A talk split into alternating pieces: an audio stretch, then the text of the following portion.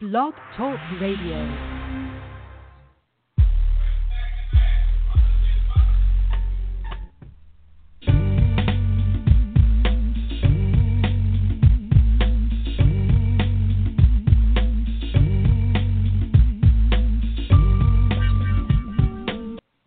And welcome to another episode of Three and Out.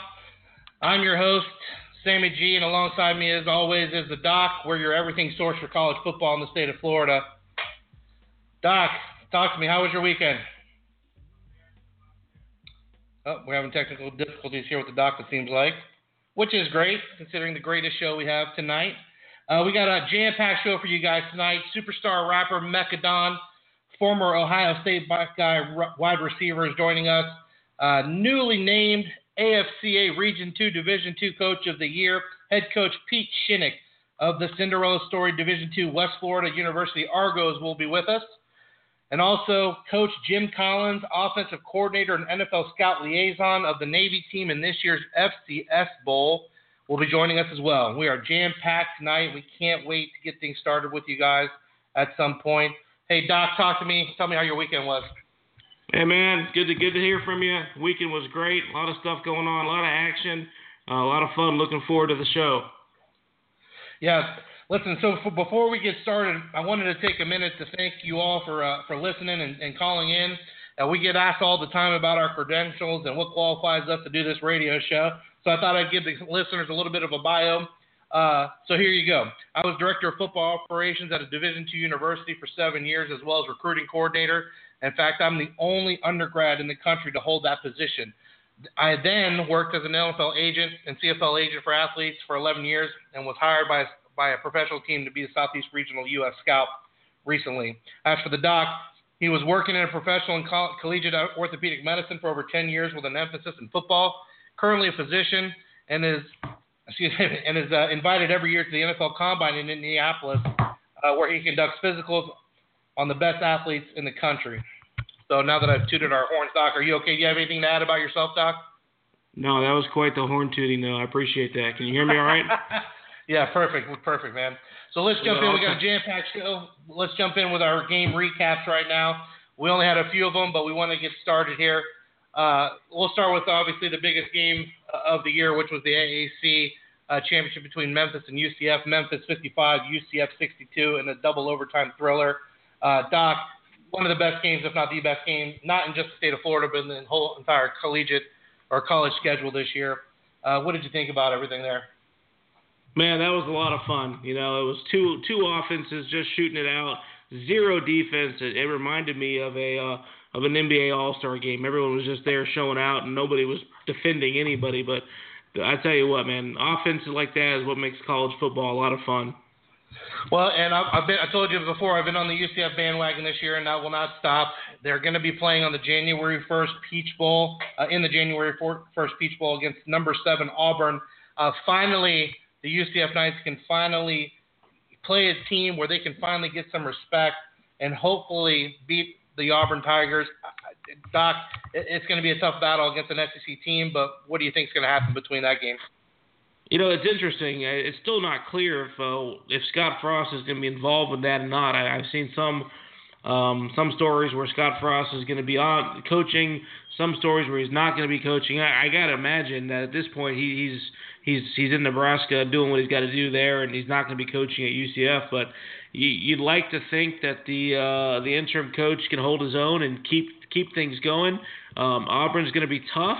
Um, but Auburn just had the uh, the wind kind of knocked out of their sails here, and uh, you know that they've lost a lot of their um, you know a lot of the drive I think as far as what they're shooting for.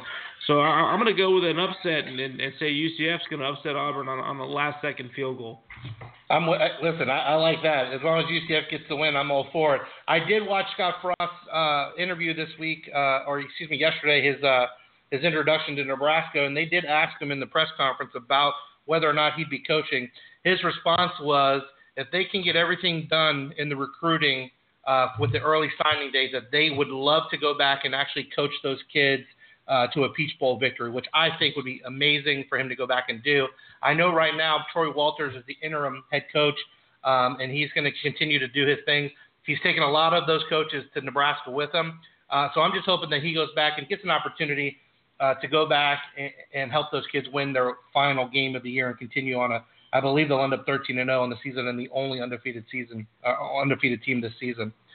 Um, I, I, gotta say, I gotta, I gotta say, a lot of respect to Bill Moos, uh, the the interim, uh, sorry, the athletic director at Nebraska, who basically supported Scott Frost going there to uh, to coach that game, and basically said it would be a commercial for for what the recruits could expect at Nebraska. So I don't know if he was just blowing steam there on, on the uh, national TV and behind closed doors he feels differently, but you, you got to respect, uh, you know, his approach to uh, to the situation.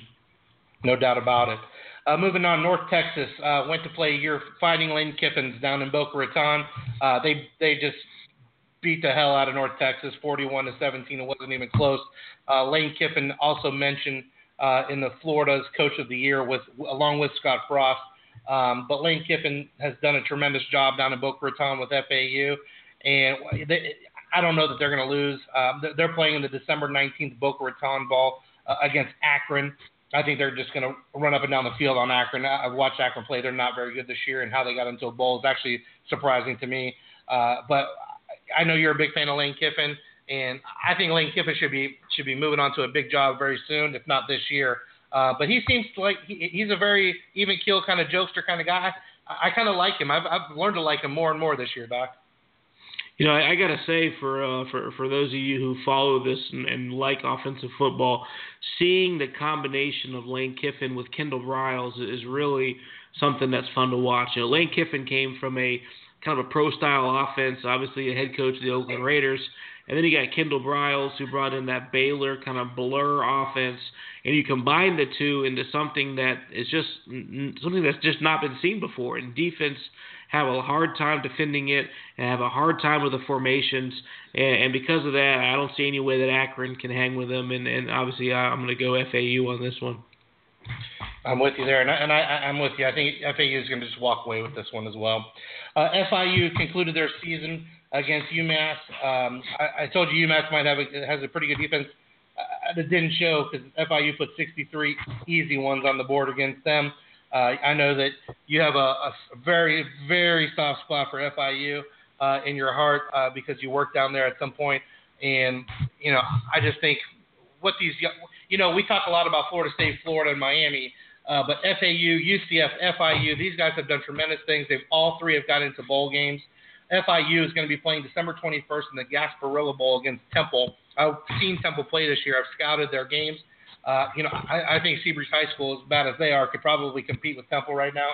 So I'm going to take FIU in the bowl game as well. I think we're going to have a clean sweep of the of the uh, of the Florida teams as far as UCF, FAU, and FIU go. Yeah, I think Butch Jones is is that his name? No, Butch Davis. Butch. I always confuse those two clowns. But Butch Davis has uh, has has gone under the radar. Um, you know, as a coach at FIU, and uh, has done a very good job. You know, and if you think about recruiting FIU and FAU are the only teams south of Orlando, including Tampa, that actually has a stadium, have a stadium on campus. So you know they, they've got some potential to make some noise. Um, you know, but uh, we got Butch Davis uh, doing a very good job, and, and I, you know, I was down there back when T.Y. Hilton and Jonathan Cyprien played there, both uh, NFL standouts, and, and uh, like you said, I'm on the uh, FIU bandwagon as well. You know, I got to tell you, you know, these guys don't get a lot of respect. I, I got to tell you, I think Butch, what, what Butch Davis has done at FIU, what what Lane Kiffin has done at FI, excuse me, at FAU, in just one season there, or excuse me, yeah, this is his first season. I mean, yes. I don't know how both of them weren't. So they they had the uh, coaches of the year have, have come out. Um, Scott Frost obviously was was the AFCA uh, candidate for uh, for Division One uh, in the Region One. Uh, but I, I don't know how Lane Kiffin doesn't get on that list. I don't know how Butch Davis doesn't get on that list. I think what F, what uh, what Lane Kiffin's done personally at FAU this year, uh, he he's just created a, a a atmosphere, an environment down there that the kids want to just play for him. Uh, I, I know he, he's a he's a big fan of Twitter. He tweets, he gets on, he he jokes around. I mean, he tweeted that he tweeted that meme about uh, Kim Jong Un in Tennessee, um, which I thought was pretty funny. Uh, you know, you, you you love to get on Twitter and, and, and see what's going on. How, what do you think about Lane Kiffin? Do you think he's a guy that can, people can take serious as a serious coach, or do you think that's that's hurting him a little bit when he's on Twitter, uh, kind of goofing off? You know, he, he's done some interviews and has said some interesting things. You know, he he sat down with his president and he said, "Look, I can come out here and we can coach and have some success, and we'll get some recognition, or I can come out here and be Lane Kiffin and tweet and get some publicity and take pictures with pretty girls and, and those go viral and FAU becomes a big story. He goes so he, so he says to them you have to take the good with the bad and if you want to build this this foundation this program then let you know take Lane Kiffin for for what Kate Lane Kiffin can be and I I got to respect that. Yeah, and you know he actually made a comment uh, about his Twitter feed. Uh, I, I heard him in a, in a in a conference where he said that people are going to get upset with him uh, about, uh, you know if he doesn't take pictures with pretty girls, but they're going to say something if he does take pictures with pretty girls. It's always something. So you know, good luck to them. I, I hope he does well. I really do. And uh, good luck to the FAU Owls. They deserve everything, and FIU. Uh, moving on, West Florida, our, our Division two powerhouse in the Panhandle, West Florida, which is actually we're going to actually have um, Coach Shinnick on here shortly. The West Florida Argonauts uh, played the number 17 West Alabama. Uh, they won 28 to 21. They advanced to the Final Four uh, of, of, the Division Two playoffs, and they're playing December 19th against the number one seeded Indiana, uh, Pennsylvania. And uh, actually, Coach Pete Shinnick, we're going to actually have on here. Uh, Doc, we ready for Sammy, Coach? Is he, is he here? He's he's ready. He's ready, man. He's ready to rock and roll. All right, let's let's go ahead and bring let's go ahead and bring Coach Shinnick in. Coach Coach Shinnick, are you with us? Yes, I am. Thanks for having me on. Coach, it's a it's a tremendous pleasure and an honor to have you on. Uh, first of all, congratulations. We know you were named the AFC Region Two Division Two Coach of the Year today. Uh, couldn't have happened to a better gentleman, and uh, we're really excited about what you're doing over there at West Florida. No, I appreciate that. I mean, a lot of people uh, worked very hard for this team to be in the position that it is, and so I've, I've got a great staff. I've got great players, great administration. So uh, I'm very fortunate and blessed. Thank you. Coach, uh, some would say that you're having a Cinderella type season. The program's only been alive for two years. Uh, last year you go five and six. This year you're in the final four of the, of the Division two playoffs. Uh, tell me about what you've done at, at West Florida Talk to me about what kind of environment you've created there and why are the kids responding? Well, you know, as I just said, I, I really do have a great staff, and I, I think we've recruited the right kind of guys uh, that believe in what we're doing. And you know, one of the fun things about starting a program is you go, you get to get, uh, you know, and handpick the people that you want in the program. And I think uh, whether you're building a company, whether you're building a team, whatever you're building, uh, you know, your culture has got to be at the forefront when you're trying to build it. And you know, we we started four years ago with nobody, and we brought in a class uh, in the fall of 2015. Uh, those guys are really the core of who we are right now. They they had to play a year without games and uh, scrimmage a lot, and then we, we had to learn a lot in 2016. And really, uh, this season, what I wanted to do uh, was just get better and find out where that would take us. And um, you know, we finished the season strong, and uh, our guys have just gotten better every week. And uh, now here we are, one of four teams left playing. That's amazing. Doc, you have anything for Coach? Yeah, coach. You know, I, you've been you've coached at on on several levels, I believe. Uh, Division One. I. I think you've even had some NFL experience, and and obviously now where you are now. T- tell me, how, how, does the approach to coaching these athletes differ? Is, is it the same approach and just different environments, or yeah, how throughout your career have you have you adjusted your coaching to to where you are? Yeah, well, actually, my dad's the one who played in the NFL. Okay. He's the one who coached in the NFL, so I kind of grew up around that. And I think really, you know, the approach is, and, and I've been fortunate. I've been a head coach for uh, the last uh, 18 years, going on 19 years, and really the environment's set by the head coach. And uh, you know, I wanted a family environment. I wanted a player uh, friendly environment. You know, we talk a lot about smart hard work. We talk a lot about guys doing their best. We talk a lot about you know them giving us everything that they have and really doing it in a positive manner. Uh, and you know, as a head coach, you know, able to create that environment. When I was an assistant coach, kind of had the same philosophy, uh, and you know, tried to fit it into whatever the head coach's vision and dream was. And uh, you know, my vision for this program when we got it was to, um, you know, be uh, as good and competitive in a very difficult Gulf South conference, and you know, find a way to, you know, be as competitive as we could as quickly as we could. And you know, in the back of my mind, you know, at UNC Pembroke, we held the record for fastest startup program going to the playoffs. We did it in our third year, and in the back of my mind, wanted to do it in year two at UWF. And again, we were blessed and fortunate uh, to get that done this year. And then when we got in, we said, you know, we just don't want to be the fastest to get in. We want to be the fastest to win one. Uh, and then after we did that, we said, hey, let's be the fastest to win two, and we did that. And you know, then we won three, and now we want to be the fastest to win four. Coach, let me tell you, you know, I, I am a Division two product. Uh, I was director of football operations at Lindenwood University in 2004 to 2010 when you were at Azusa. I'm sure you might have heard of us back then. Uh, we were an NAIA oh, yeah, program. Definitely. Yeah. Yeah. I worked for Coach Patrick Ross. yeah. and you know he was a, a coach of the year as well uh, in the NAIA for Lindenwood. And you know we had a ton of uh, in the NAIA, even at Division two when we made the transition, we had a ton of transfers come in and we had a ton of you know Division One kids come in. How many of those do you have at your program? Do you think that it's important to get those kind of kids, or do you feel that you can build with just just the kids around you? Well, I think you know, number one, we've we've built a lot with high school players, and uh, but when you start a program, you can't go get all high school players, or after four years, your entire team will leave you.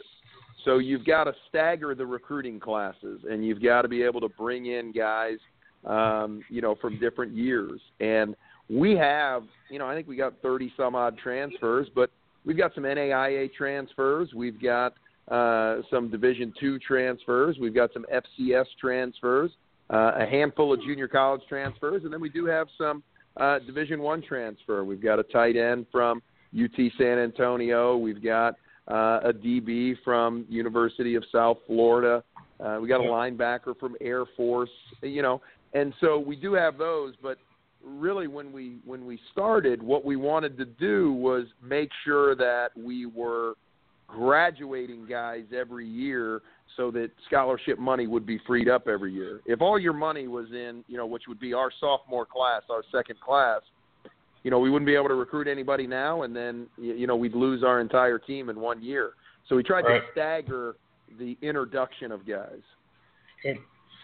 No, I completely understand. And like I said, coming from a school, an NAI school that made that D2 transfer or D2 transition, I, you know, I know it's important to to build from the ground up with freshmen and recruit freshmen, but getting those transfers, those key transfers in to kind of help piece the puzzle together is always is always helpful. Uh, Coach, let me ask you: you're, you're, getting ready to play the number one seeded uh, Indiana, Pennsylvania, if I'm not correct, if I'm not mistaken, correct?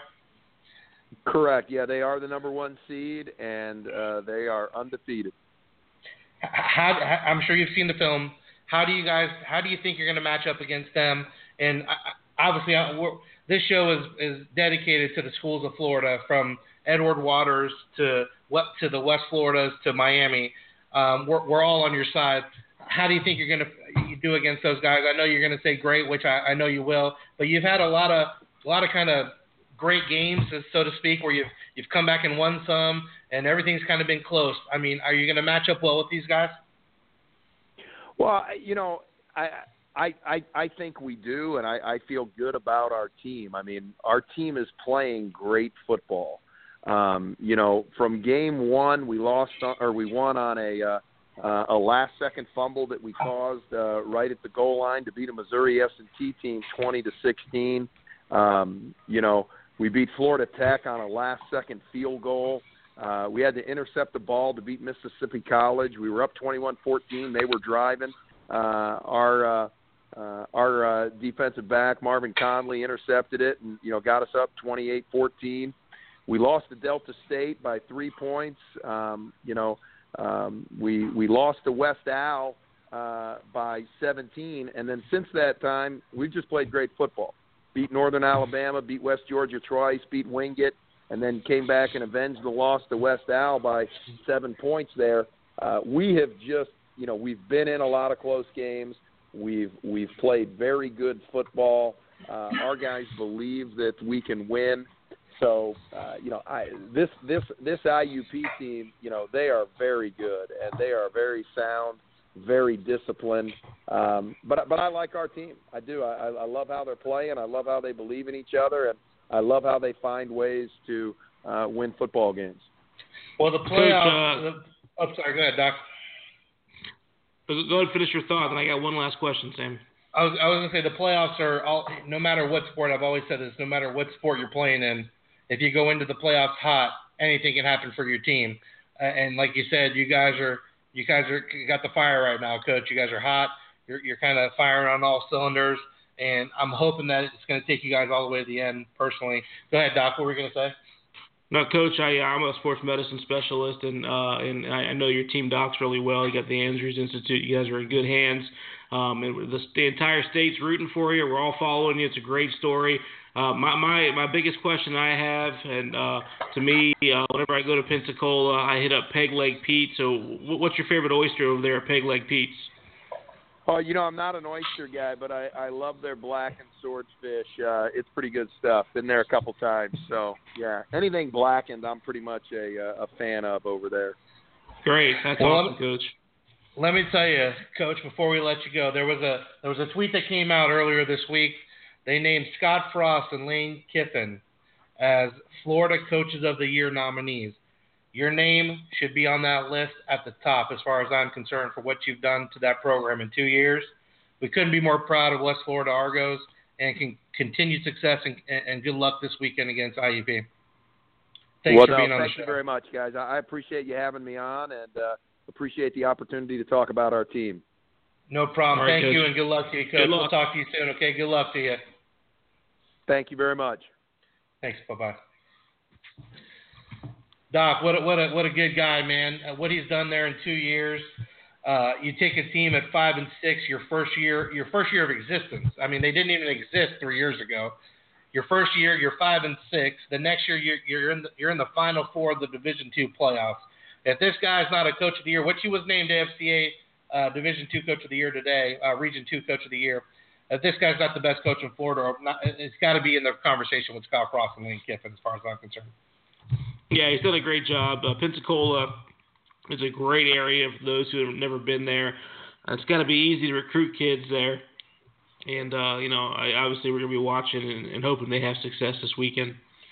No doubt about it. And once again, you're listening to an episode of Three and Out, your everything source for college football in the state of Florida. That was Coach Pete Shinnick of West Florida uh, the West Florida Argos, uh, just recently named, in fact, today named AFCA Region 2 Division 2 Coach of the Year.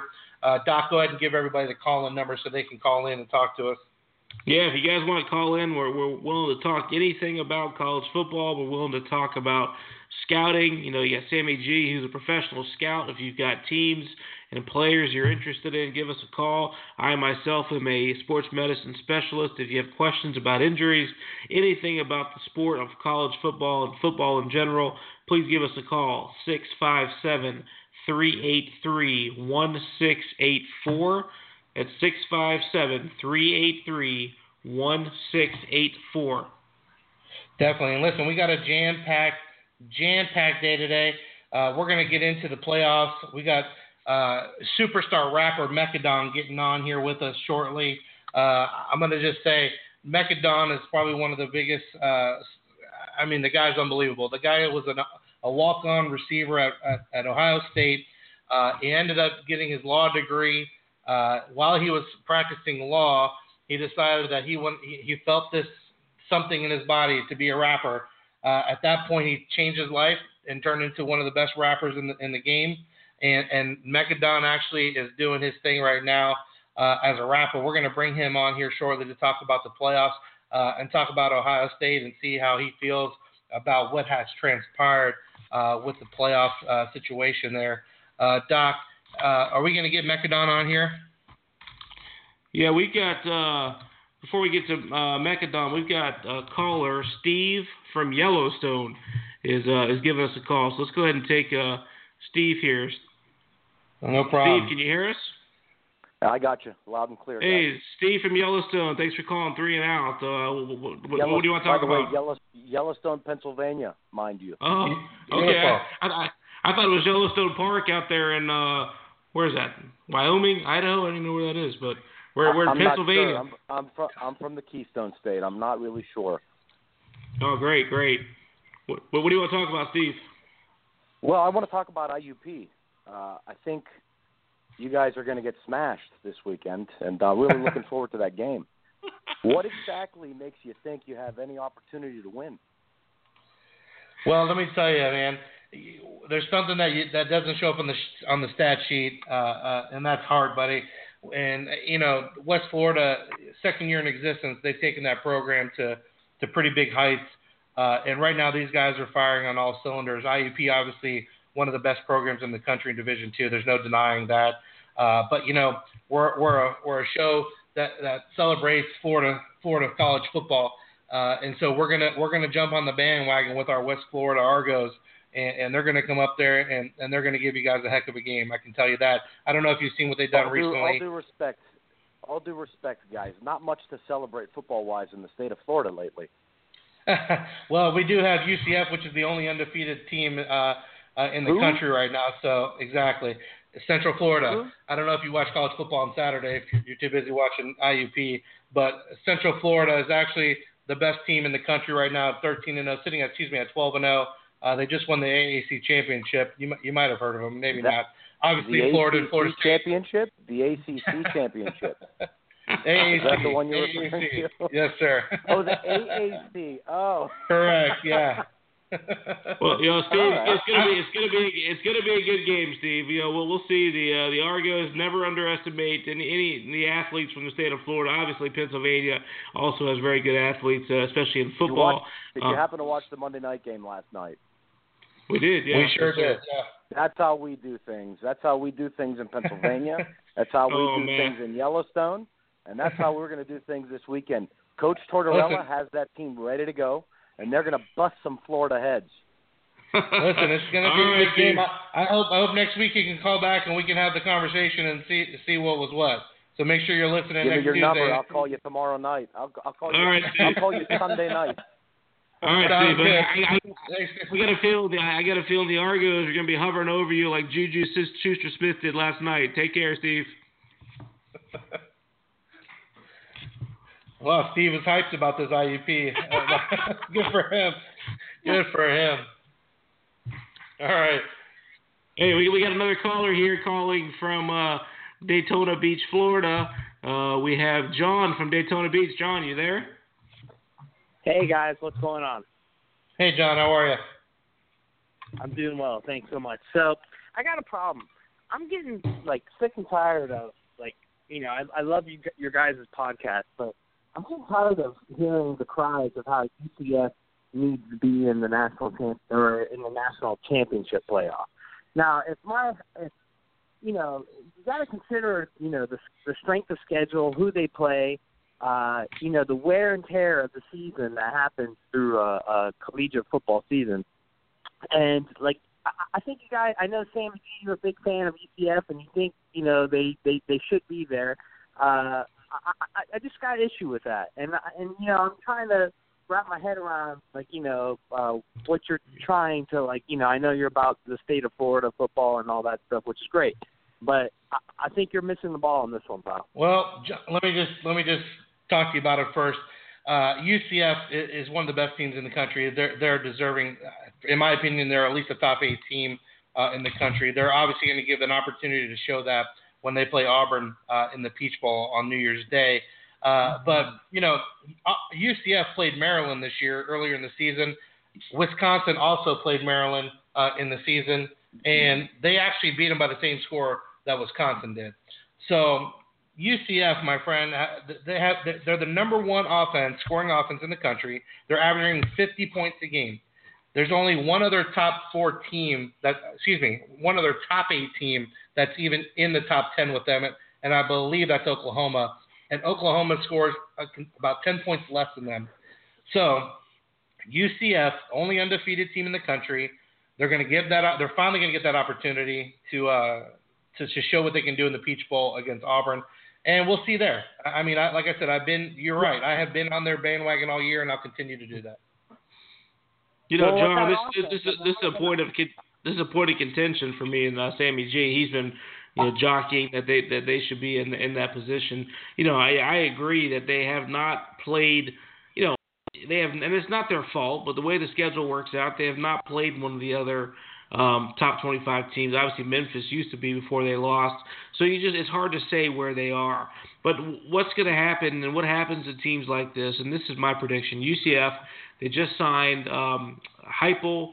Uh, Missouri's offensive coordinator, record-setting offensive coordinator. They got Randy Shannon as their defensive coordinator, uh, who's going to recruit really well in South Florida. They're going to have some continued success, and then you're going to get the Big 12 or the Big 10 is going to look down there and see the, the, the see the city of Orlando with all the tourists and Disney World and all these things going on and say, we would love to have a team in that television market. And next thing you know, UCF is going to be in a major conference. And this discussion five years from now will be totally different. But that, that's how the things are going to unfold, I see, in the next uh, five to six years. Definitely. Well, like you know, talking about this year, talking about this year though, I think you guys are, uh, you know, I know Sammy G's more on the bandwagon than you are, Doc. But I think you guys are missing the point. Like I, I'm not dis- I'm not disagreeing that UCF in a one game uh, in a one game situation they can't contend or possibly beat Auburn. I you know I, I actually expect them to beat Auburn in the in the bowl game that they're playing. I just don't think Auburn's going to be that excited for. I think UCF has everything to play for. But the wear and tear of the season is where is where things are won. Alabama, you know, I'm not an Alabama fan by any means, but you know, uh, the wear and tear of the SEC schedule or any of the major five uh, schedules is much different than what UCF has to go through. So to award them for playing a, you know, uh, in the terms of college football, a high school league type of uh, situation uh, schedule, uh, Yeah. I, I don't think it's right. Well, you know, we're going to find out on on, on the first uh, uh, in the Peach Bowl. Uh, you know, UCF it plays the same amount of games as every other school. Doesn't matter what conference you're in or not. Uh, they all bang on each other. They all run on the field. They all put their pants on the same one leg at a time. So we're going to find out on January 1st. And you know, you can call back as well, and, and hopefully we'll have something to talk about on January. You know, just after the bowl game, uh, because Tuesday night's our show. January 1st is a Monday, so we'll be able to talk about them on the Tuesday following that. John, we appreciate your call. Thanks for calling in, and we hope to hear from you soon. Thank you. Agree You to got it, disagree. Have a good night, boys. You too, buddy. All right, Doc. Doc, where are we at right now? We got a We got- we got, shows going on tonight. We got Mekka Don on hold, buddy, waiting for you. Let's hit him up. Let's get him. Let's get him. at Don. Look Don. Talk to him. Oh yeah, Look Mekka Don. at Don. Look Don. Talk to him. Here he is. Mekka Don, how are you, brother? You you good, man? Good. How you guys doing? I'm good. Hey, before we get started, this is the song "Real One" by Mekka Don, which was on ESPN. It was uh, a ESPN First Take Song of the Month, and it's blowing up the charts right now. You can actually find this song on Twitter. Hey, Doc, put it up just a little bit so our, so our listeners can hear Mekka Don real quick.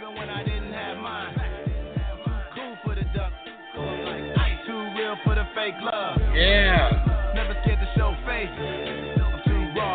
Mekka, that's a, man. That song Yeah. is that song is going off right now, my man. I've been playing it for the for the last month, just killing it. I've been wearing it out actually. I think people are sick of it down here in Florida, but it's so hot I can't I can't stop playing the bad boy. Thanks, man. I appreciate it. Really do. Mekka Don, listen, we appreciate you being on the show, man. Uh, I, I've been trying to tell everybody, our listeners, about you. Ohio State walk-on wide receiver, turn attorney, turn rapper slash entrepreneur. You're kind of doing everything in the world right now. I know you're one of OSU's biggest fans.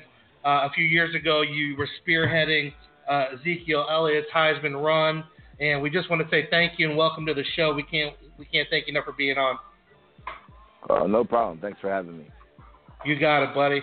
Uh, listen, well, there's so much going on right now, Mekka, when it comes to college football, and I know you've been on shows talking about the playoffs. You're an Ohio State enthusiast as well. You should be. Uh, but let's talk about it. Ohio State did not get in. hmm What do you What do you want to say? Talk to me about it. Well, you know, I I think uh, so the fan the fan in me, I think, is obviously upset and thinks, oh, we got a job, we, we should have gotten in. Um, the analyst in me takes kind of a slightly different perspective. I still feel like Ohio State had the best argument of all the teams that were arguing for the fourth spot. Um, but I don't believe that any team particularly had a great argument, uh, including Ohio State. So, I mean, if you look at it quickly, just real quickly, Alabama played a fairly soft schedule in comparison to what Ohio State played. Uh, they played one less game. They played one less conference game, and they also didn't win their championship game. Right? Ohio State, although we got uh, blown out by Iowa and lost fairly significantly to Oklahoma, we still had three great. Our three best wins were better than Alabama's any of Alabama's wins, and we won our conference championship, and we played in a really a really tough conference. So if you look at it, you say, okay, and then Alabama scheduled Mercer the week before um, the the Iron Bowl. So if you look at it, you say, okay, well, if Ohio State had scheduled, let's just say, you know, a Mercer type team instead of Oklahoma, and only had one loss, even a bad loss to Iowa, then they would have made the playoffs. So those things are, are annoying. I feel like USC is getting jobbed a little bit. They're not getting mentioned probably as much as they should. And even Wisconsin is, it has a, a argument that's very similar to Alabama's argument. One lost team, lost to the number five team in the country, played in the national, uh, not national, but the Big Ten championship. So, the, so I think Alabama's argument wasn't that strong, uh, and the criteria that the committees used, and we'll get to this probably a little bit later. The criteria that the committees used in the past didn't seem to measure up with why they chose Alabama this year. Let me ask you, Mekka. You mentioned uh, Alabama played Mercer. Ohio State did play Army uh, this year. Would you not consider them almost equal? no, not even close. Army's an FCS school. Oh, Army wins about eight games a year, and they're a tough team to play. I mean, any, you played football, Sammy, so I I know you know this. You don't want to play those triple option teams. Those teams are a nightmare to play. They're terrible. You know, they're terrible. They're, they're the worst teams to play, and not that they're not that they're obviously have the talent of you know you know some of the big schools, but they're a tough team. They run that triple option. You're getting cut left and right. You know, it's it's it's not a pleasant game to play in. So no, I don't look at Mercer and Army anywhere close to the same. Um, and also, I mean, again, I think the the biggest issue is what criteria are you using? 2014, they used Ohio State's you know lopsided win over Wisconsin um, to to get them in, which I thought was fine. And then that then 2015 Ohio State lost by at the last second field goal to Michigan State. They didn't get in because they didn't play in their conference championship, and so so right. I guess the Michigan State head to head thing mattered then. Um, but if you're talking about just eye test and talent, I mean, Ohio, that was that Ohio State team in 2015 may go down as the most talented team in college football history, and I'm not even exaggerating. I mean, it's up there with the Miami teams. When you're talking about Zeke, Bosa, Mike Thomas, you know, Eli Apple, Vonn Bell, so on and so forth. You know, so that's so then they don't get in. Then we're like, okay, fine. They're valuing the head-to-head, valuing the conference championship. And then um, last year, they put Ohio State in despite not winning the conference championship. And I think that you know the reason why they did that, even if people are trying to say, oh yeah, the same thing that happened with Alabama is what happened with Ohio State last year. It's like no, Ohio State had three wins over top ten teams last year, and so that was what ruled the day. It wasn't just that they passed the eye test and um, you know, only had one loss. It was the fact that they had also had a great strength of re- strength of schedule and strength of record. So it's kind of confusing what the committee's doing. Um, like I said, I don't think anyone had a great argument, so it feels dirty, like arguing so strongly for anybody. But right. uh, I don't, I don't see necessarily the justification for putting Alabama in, besides eye test. And, and to this to this point, we I feel like that hasn't been what they've been saying they're doing. Yeah, hey Mekka, this is the uh, the, the the doc. I, I got to say that I'm really impressed with the way the Ohio State fan base has, has sort of reacted to this, and I, I, I thought whichever team got left out, the fans were going to lose their mind and create all kinds of stink. But I think Ohio State really has handled this well in, in the sense that they just took a step back and say it's very hard to to decide which team deserved to be in. I honestly thought that Ohio State was going to get in strictly because I didn't think the committee would put two SEC schools in and, and three schools from right. the southeast. So that that kind of shocked me. But I think the one thing that's overlooked, and I wanted to get your opinion, kind of on the you know the the, the questionable criteria. You know, everyone keeps saying, oh, you got a two-loss Ohio State team, one loss being to Iowa, which they got blown out. And, and granted, that's hard to overlook the Iowa loss, but I think what everybody's kind of overlooking is the fact that Ohio State's other loss was to Oklahoma, uh, you know, the, mm-hmm. the number the number two seed. And I think if you took that game away and and, and they played. Uh, you know, uh, Mother Mary and the and the Seven Sisters that that week instead of right. Oklahoma, and they would have won. Right. Then, then you got a one-loss Ohio State team with a bad loss, Yeah. But a conference Mm-hmm. champion. They're probably getting in. So I, I think Ohio State is getting uh, punished for playing Oklahoma personally, and no one's really mentioned that. So I, I, I agree with you. I think uh, you know the the one issue that you know, and so this this kind of creates kind of a dilemma, right? If you're an athletic director or a college football program, it creates a dilemma in terms of, in terms of scheduling, because throughout the past you know four years, there's been an impression that um, schedule who you schedule that you would get credit for who you scheduled, um, Mm-hmm. and then also even in the Big 12, I mean they kind of forced them forced them into a title game because they said, well, you know, you got to be a conference champion. You got to, you know, so there, there are a lot of things that kind of uh, create these kind of weird um, co- controversies that now make you kind of question what is it that we should be doing as a program? Should we be playing? You know, like next year, Ohio State has um, in the next two years they have a home and home with TCU, right? Another huge scheduling situation. Right. But one thing I will say in Alabama's defense, right, um, with regard to this particular point, is that they did schedule Florida State. And Florida State, at the time they scheduled them, was probably a national champion. You know, they they, they were number three Yeah. in, the, in the country this Right. year um, when they played them. So, uh, you know, the fact that they fell off is not really their fault. So it's not as if Alabama is unwilling. And I think in the past couple of years they played Michigan. Um, they play, you know, they're not unwilling to play those big games, but they are also, I guess it's smart in a way. The game before the Iron Bowl, they play Mercer. you know, that's a that's a that's a tune-up game. You know, Ohio State's schedule was, if I'm not mistaken, it was Penn State, then it was Iowa, then it was Michigan State, then so which is just already a gauntlet, right? Then Illinois. you're then Illinois, Michigan. Illinois, and then Michigan, right? So Yep. Illinois, yeah, I mean you could, you know, Illinois is not necessarily good, but again, they're still a conference opponent with, you know, Division One, Division One players. So, uh, you know, I mean that's the thing, and I think I think what you just said is right.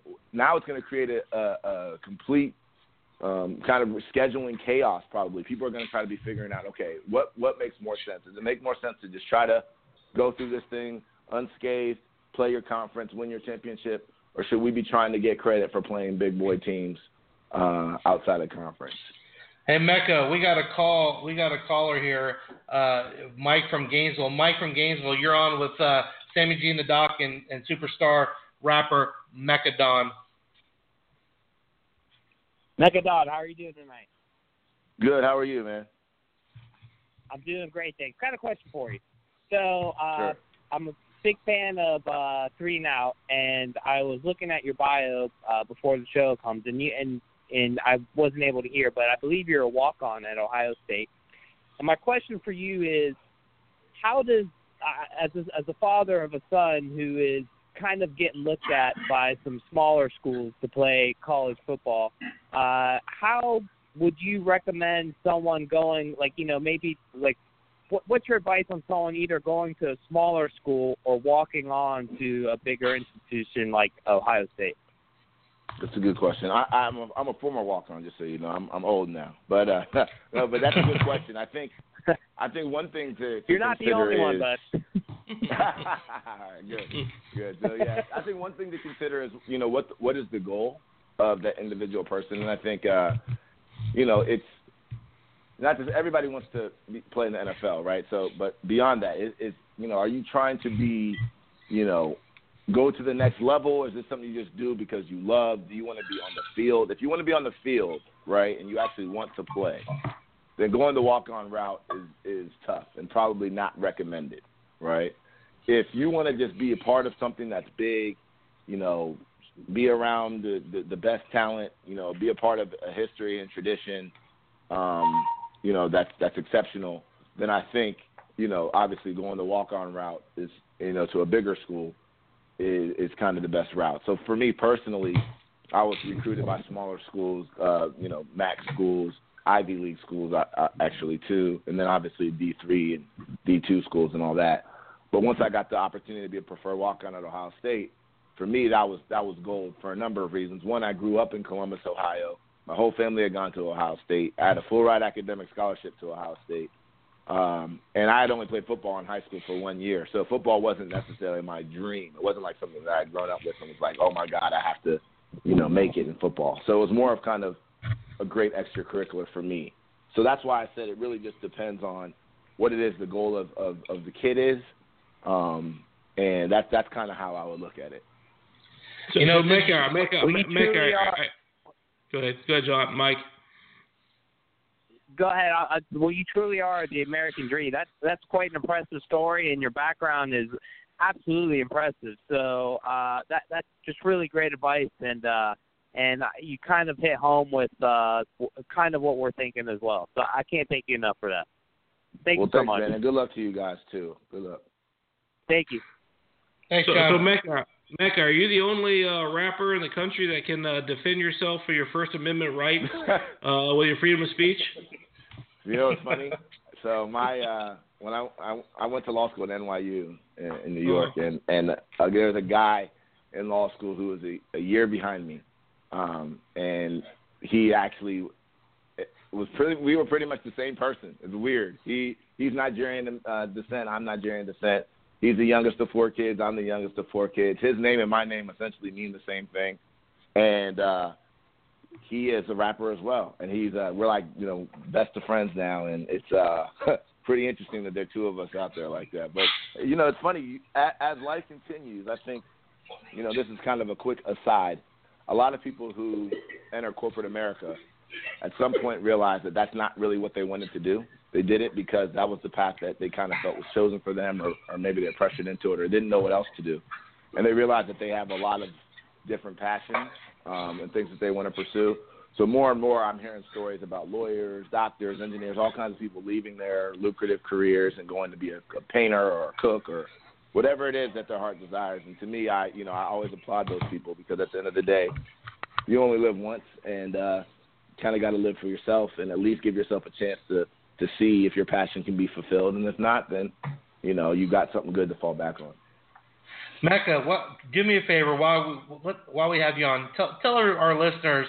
Uh, listen, I, we we all know your story about being a walk on, former walk on, uh, attorney, rapper, entrepreneur. Uh, but if you could give our listeners a little bit of insight, uh, the walk on program at Ohio State. Uh, there was an interview with Scott Frost this week. Um, excuse me, yesterday when they introduced him as a coach, and he actually somebody mentioned to him about the walk on program because he too was a walk on at Nebraska uh, before he Okay. became the man. Uh, he was telling everyone how important the walk-on programs are uh, in any college, not just Nebraska, but everywhere. Where you, they actually in Nebraska would bring walk-ons. Walk-ons would end up being starters by year three because that's just the way they had so many good kids going in. Ohio State seems to be the same way, the, it, almost a la Alabama. Just year after year, they they don't re you know they don't uh they don't uh what what is it um they reload Rebuild, they they don't reload. they don't rebuild they reload right so Ohio Mhm. State talk to me about what's going on in Ohio State how are they able to do it year in and year out over there Well, first, as far as the walk-on program, I think the walk-on programs are very important um, at each program, particularly because you know, just you have a first of all, a lot of walk-ons that actually come are actually very talented players. Um, a lot of times they may they may be deficient in one area, at least early on. You know, maybe they're not strong enough, or they're not fast enough, or tall enough, or whatever it is. But they all have talent, and they all have heart. They're the engine that they're the engine that makes practices go. At the end of the day, if you talk to any coach, they're going to tell you practices are the most important part of, of basically the season in terms of what type of team you're going to be. And so walk-ons bring the energy, um, and then also challenge guys behind them. And what ends up happening sometimes, the walk-ons have such a huge chip on their shoulder that they outwork everybody and eventually earn a spot on the team. Um, so that's so that's that. And then as far as um, Ohio State and the program itself, I mean, I think that Urban Meyer and and all of his coaching staff have done a fantastic job of recruiting and, and emphasizing um, kind of national recruitment. I think some of our old regimes at Ohio State they didn't focus necessarily nationally. They focused so much on Ohio, which Ohio has a, a crazy amount of talent, probably number five or number six in the country state statewide. Um, and then they would pluck a couple guys here and there from different states. But now it's really, really a national program. I mean, you have guys from Vegas and Texas, California, Florida committing to Ohio State left and right. Part and part of it is the success the program's had, but also part of it is the emphasis and the resources that have been put into recruiting, and then also the quality of coaches that you're talking about. Like Larry Johnson, our defensive line coach, is a stud. I mean, he's he's one of the great recruiters. Zach Smith, wide receiver coach, is a stud.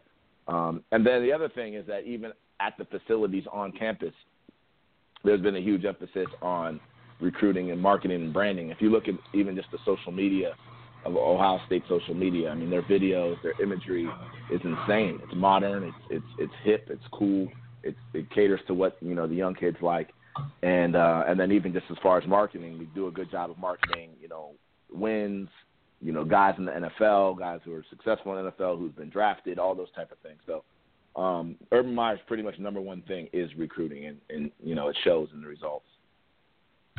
Mekka, I, I got to say that uh, again, I'm, I'm very impressed with the way the uh, Ohio State fan base has, has really handled this, and I, I think from the college football fan that that like myself first and foremost, I think if you're going to get two teams that are going to cause controversy, there's no two better teams to have controversy than Ohio State and Alabama right now because I'm hoping what comes out of this eventually is an eight-team playoff, the 5 mm-hmm. conference champions the one at large being a, a non-power five such as a UCF, and then two wild cards, giving us eight teams. And I think that that is sort of the magic number. What are your thoughts for the uh, before we send you out, bud?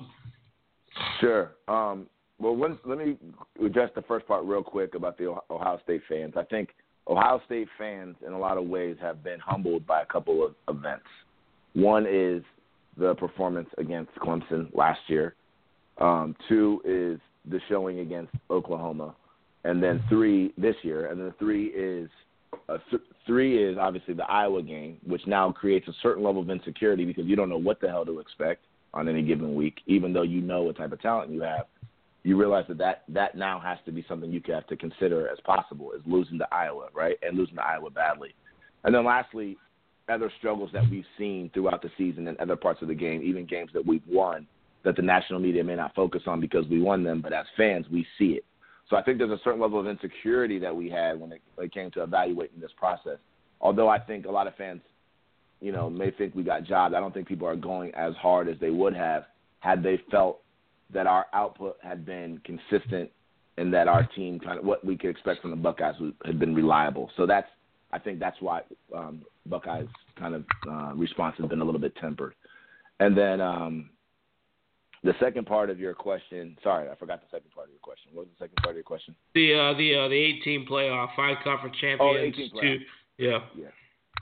So I do think you know I'm, I have mixed feelings about it. I have mixed feelings about a playoff at all. Um, but I I do think that, the, the, and I'll tell you why. I think I do think we're headed to an 18 playoff at some point, but I don't think it's anytime soon. If you talk to you know we talked to and heard from the commissioners uh, around each of the Power Five conferences, and none of them are even mentioning that. They're not even acting as if that's something that they are even discussing. So that creates, you know, probably a barrier. I think if you're trying to get to the best team uh, in the country, I think that that's ob- obviously probably the better way to do it, the best way to do it. I don't think it should ever expand beyond eight if it does do that. But I also um, want to talk about why I think why I'm conflicted about it. See, and this is you know an issue that could, we could probably go into for way deeper than we're going to now, but it's something that I do want to mention.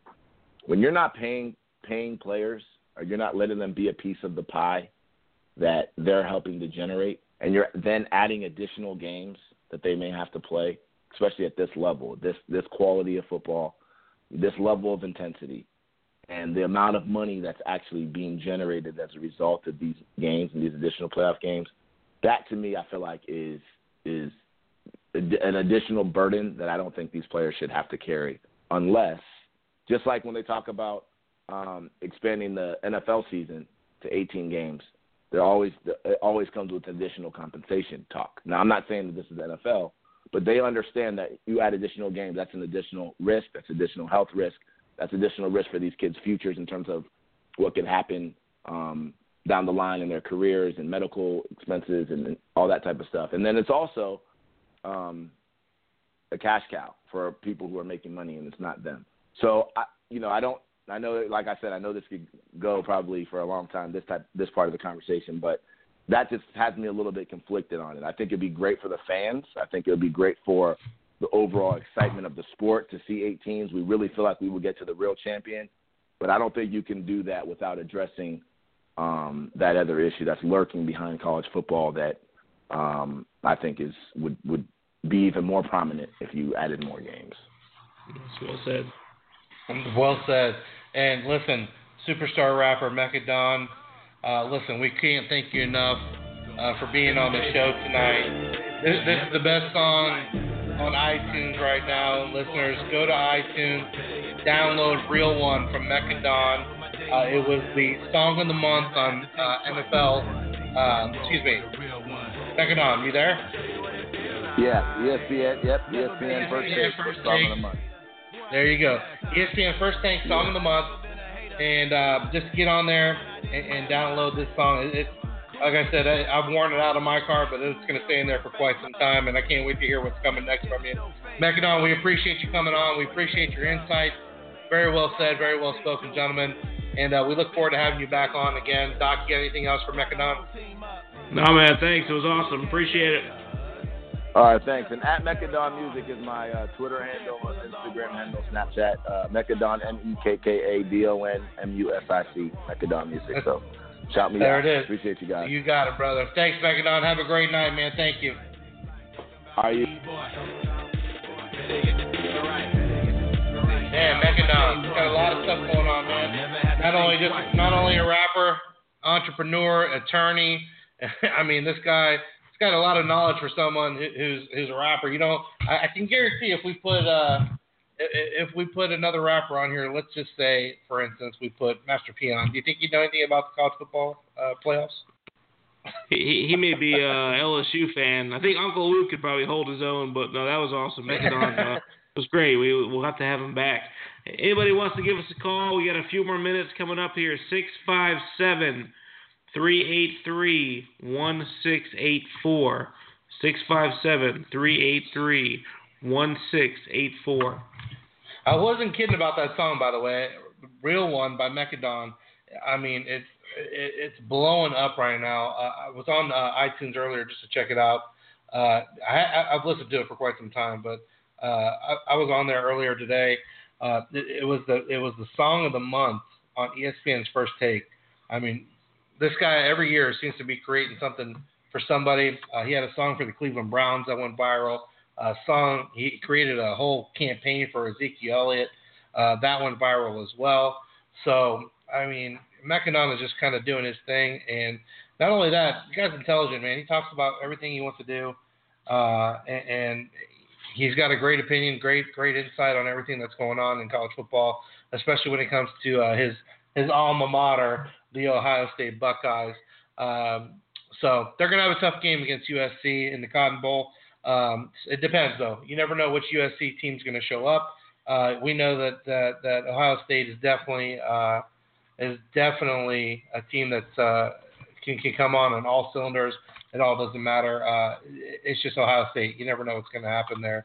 Um, once again, you're listening to an episode of Three and Out, your everything source for college football in the state of Florida. Speaking of uh, college football in the state of Florida, we have the FCS Bowl, uh, which is an All-Star game here uh, coming up. Doc, we got a caller coming in. Yeah, we got uh, Coach Jim Collins on, on hold there. Uh, you want to hit him up? Coach Jim Collins, uh, how are you, sir? This is Sammy G and the Doc. Uh, you're, you're you're on with uh, Three and Out. We appreciate you coming on. Doc, we got a caller coming in. Yeah, we got Coach Jim Collins on. Yeah, how you guys doing today? I'm good, thanks.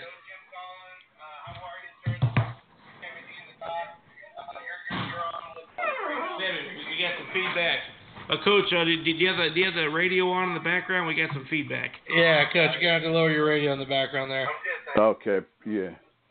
Appreciate it. All right, let's just close it out and, and be done with it, right?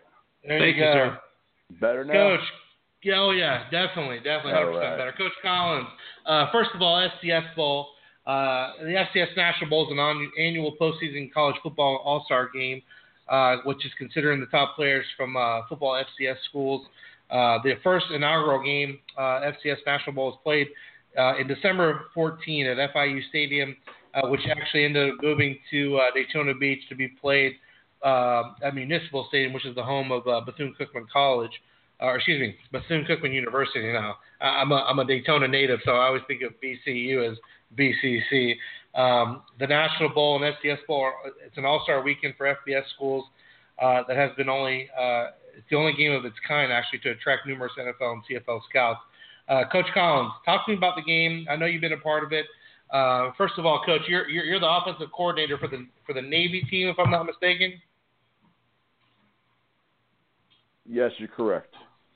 Okay, offensive coordinator for the Navy team of the FCS Bowl. Uh, talk to me a little bit about the game. I know you've been a part of it for quite some time. Uh, talk to me about about the game and, and how, how it came about and where it's at right now. Um, I'm gonna say we probably started this game about eight years ago.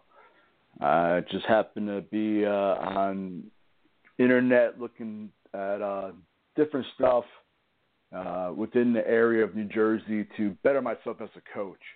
And I came across uh, East Prep's website.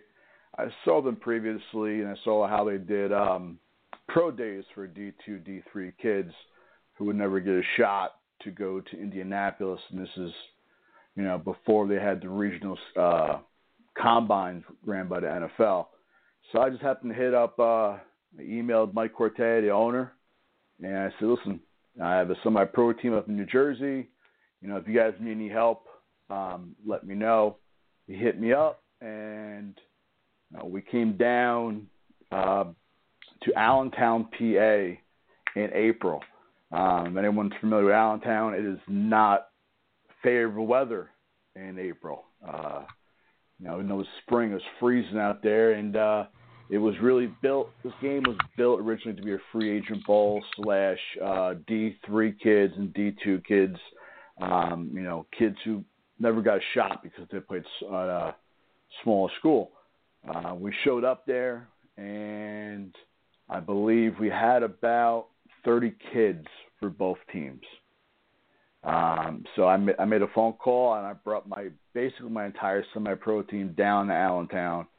Uh, we filled the spots in where we were needed. We got the game off the ground, and uh, my team won the first ever uh, game.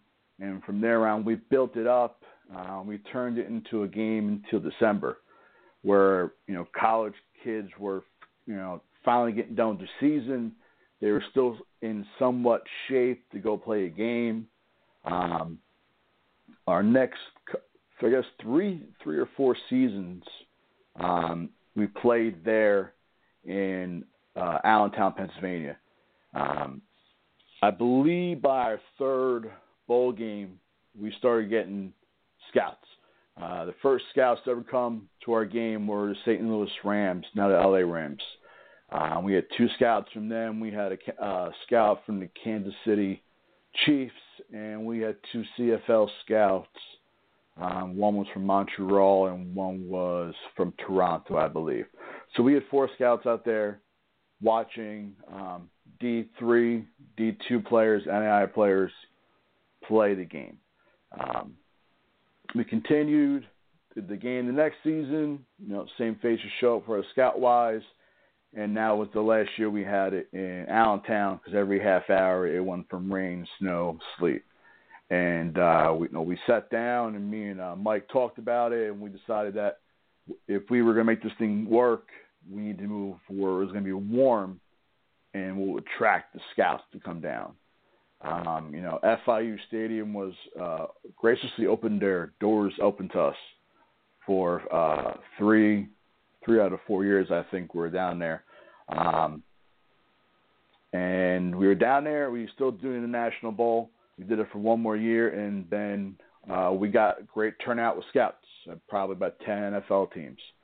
And then Mike decided to really turn it up a notch, and let's do an FCS Bowl on top of the National Bowl. Uh, we were hoping we were able to get this done because um, not only getting the players to come in, um, 50 man rosters each, hoping to hope, or we hope to get, but now the staff that we had, well, now we got to double our staffs and get people down to Florida who were living in you know the Northeast.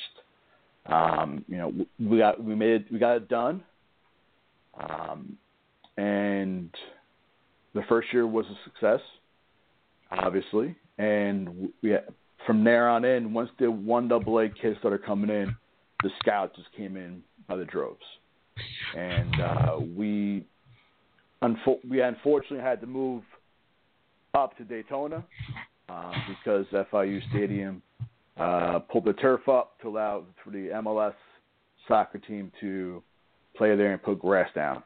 Um, the last year we were in FIU, it rained nine and a half inches in one day. So God forbid we get they we counted out again, we would have killed the grass and never had a game. Um, now we're in Daytona. You know the the city's been nothing but phenomenal to us, and, and, uh, and we're lucky to be able to play at Bethune Cookman University uh, Stadium.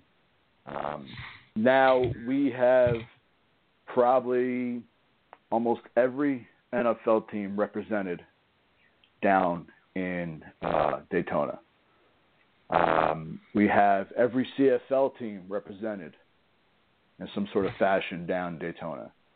Uh, and now we have AFL, arena football teams, and, and pro arena football teams um, that not only scout but coach in these games as well. So these players that are coming down here um, from every level, you know, one double A down to D three, um, these kids, some of these kids will never get a shot to ever play in front of the scouts like they are now, let alone play for pro pro coaches. Um, you know, that's what separates us from uh, any other All-Star game out there um, that may run D3, D2, whatever it may be, is that we get to get down there um, and we get them signed. I think, if I'm correct, we put about 105 players on the rosters, NFL rosters last year. Um, and we did, I think, 85 the year before. Um, you know, the majority of that comes in January when we come back down do our tropical football with the 1A kids. Um, but even the 1AA kids, we have had a lot of success. Uh, we had a local boy um, down from Jacksonville U, um, Justin Horton. He came down, played for us, and he got signed in Jacksonville Jaguars. Um, so, you know, we're going to give you an opportunity to flourish in front of all of these scouts. It's up Coach, to you to prove what you can do.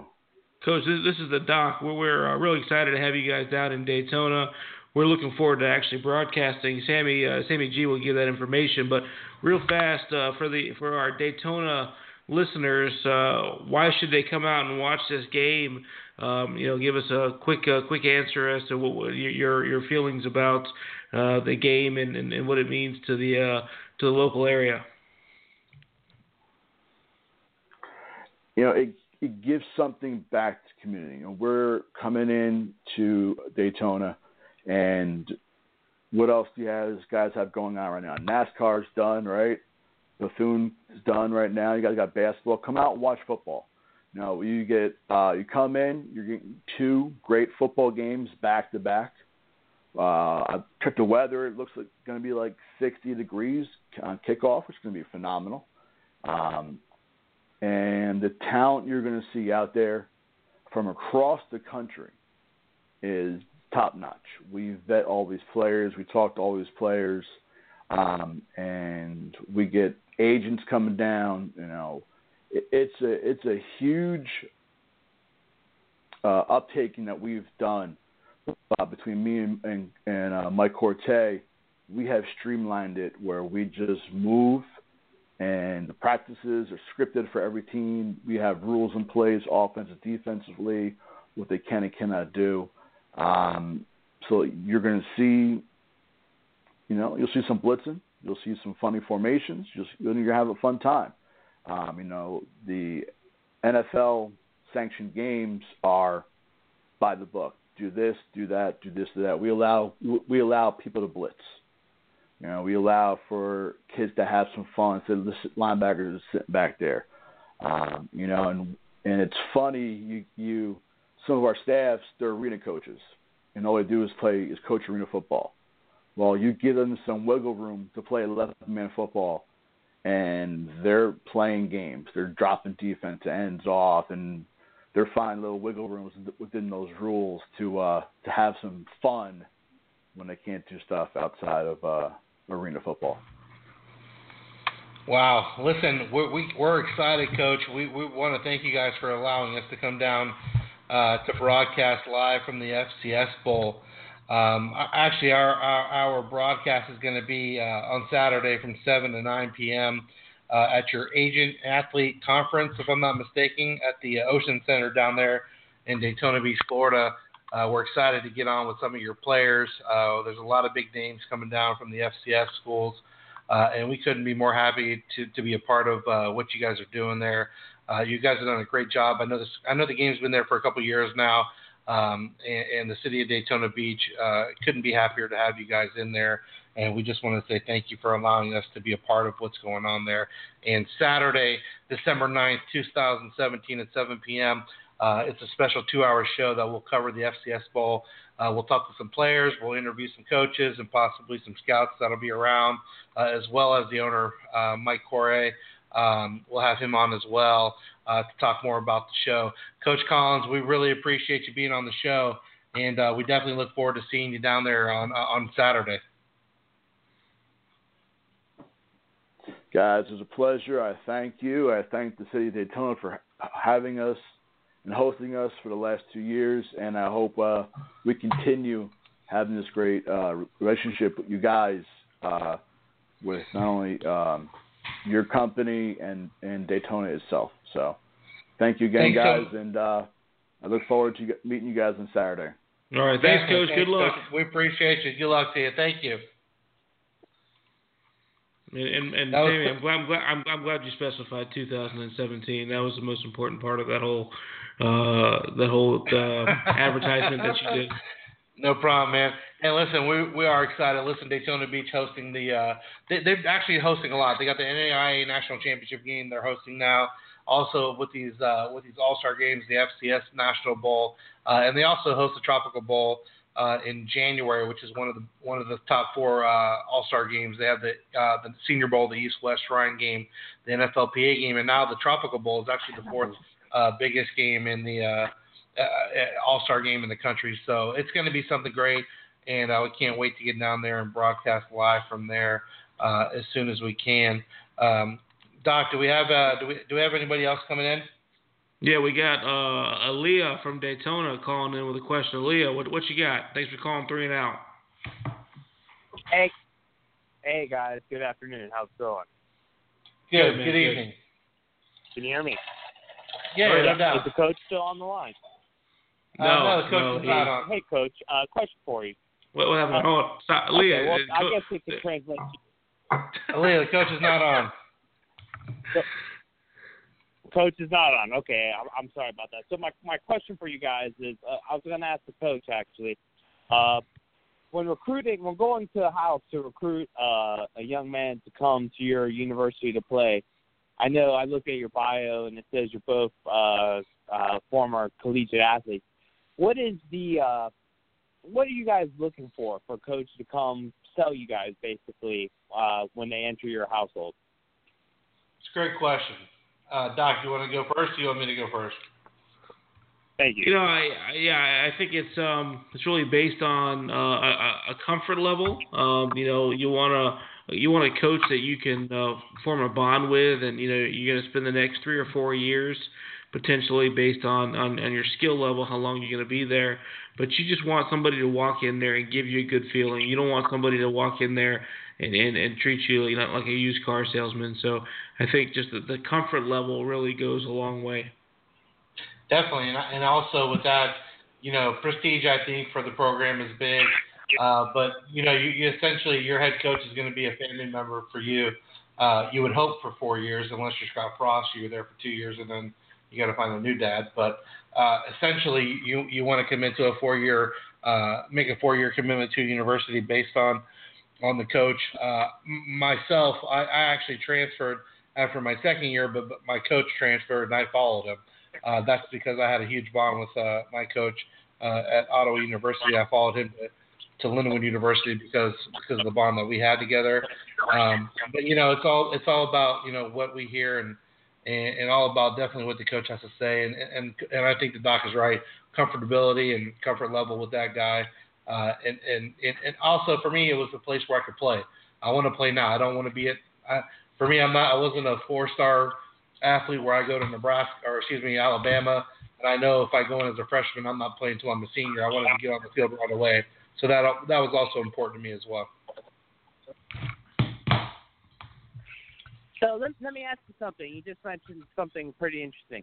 So I know on the the the bigger schools or uh, you know the Division One schools, when you transfer from one school to another, uh, do you still have to wait a year in the smaller schools, or are you allowed to transfer and go as you please? So as a when you're when you're in the Division One, in Division One, if you transfer laterally, you have to sit out. If you transfer down, you don't have to sit out. But and, a, and, I, and I, I think to answer your, I think also any lateral move would, would require sitting out. Isn't, isn't that right, Sammy G? So if you're Division yeah. two, and and, and NCAA, yeah, two, yeah, yep.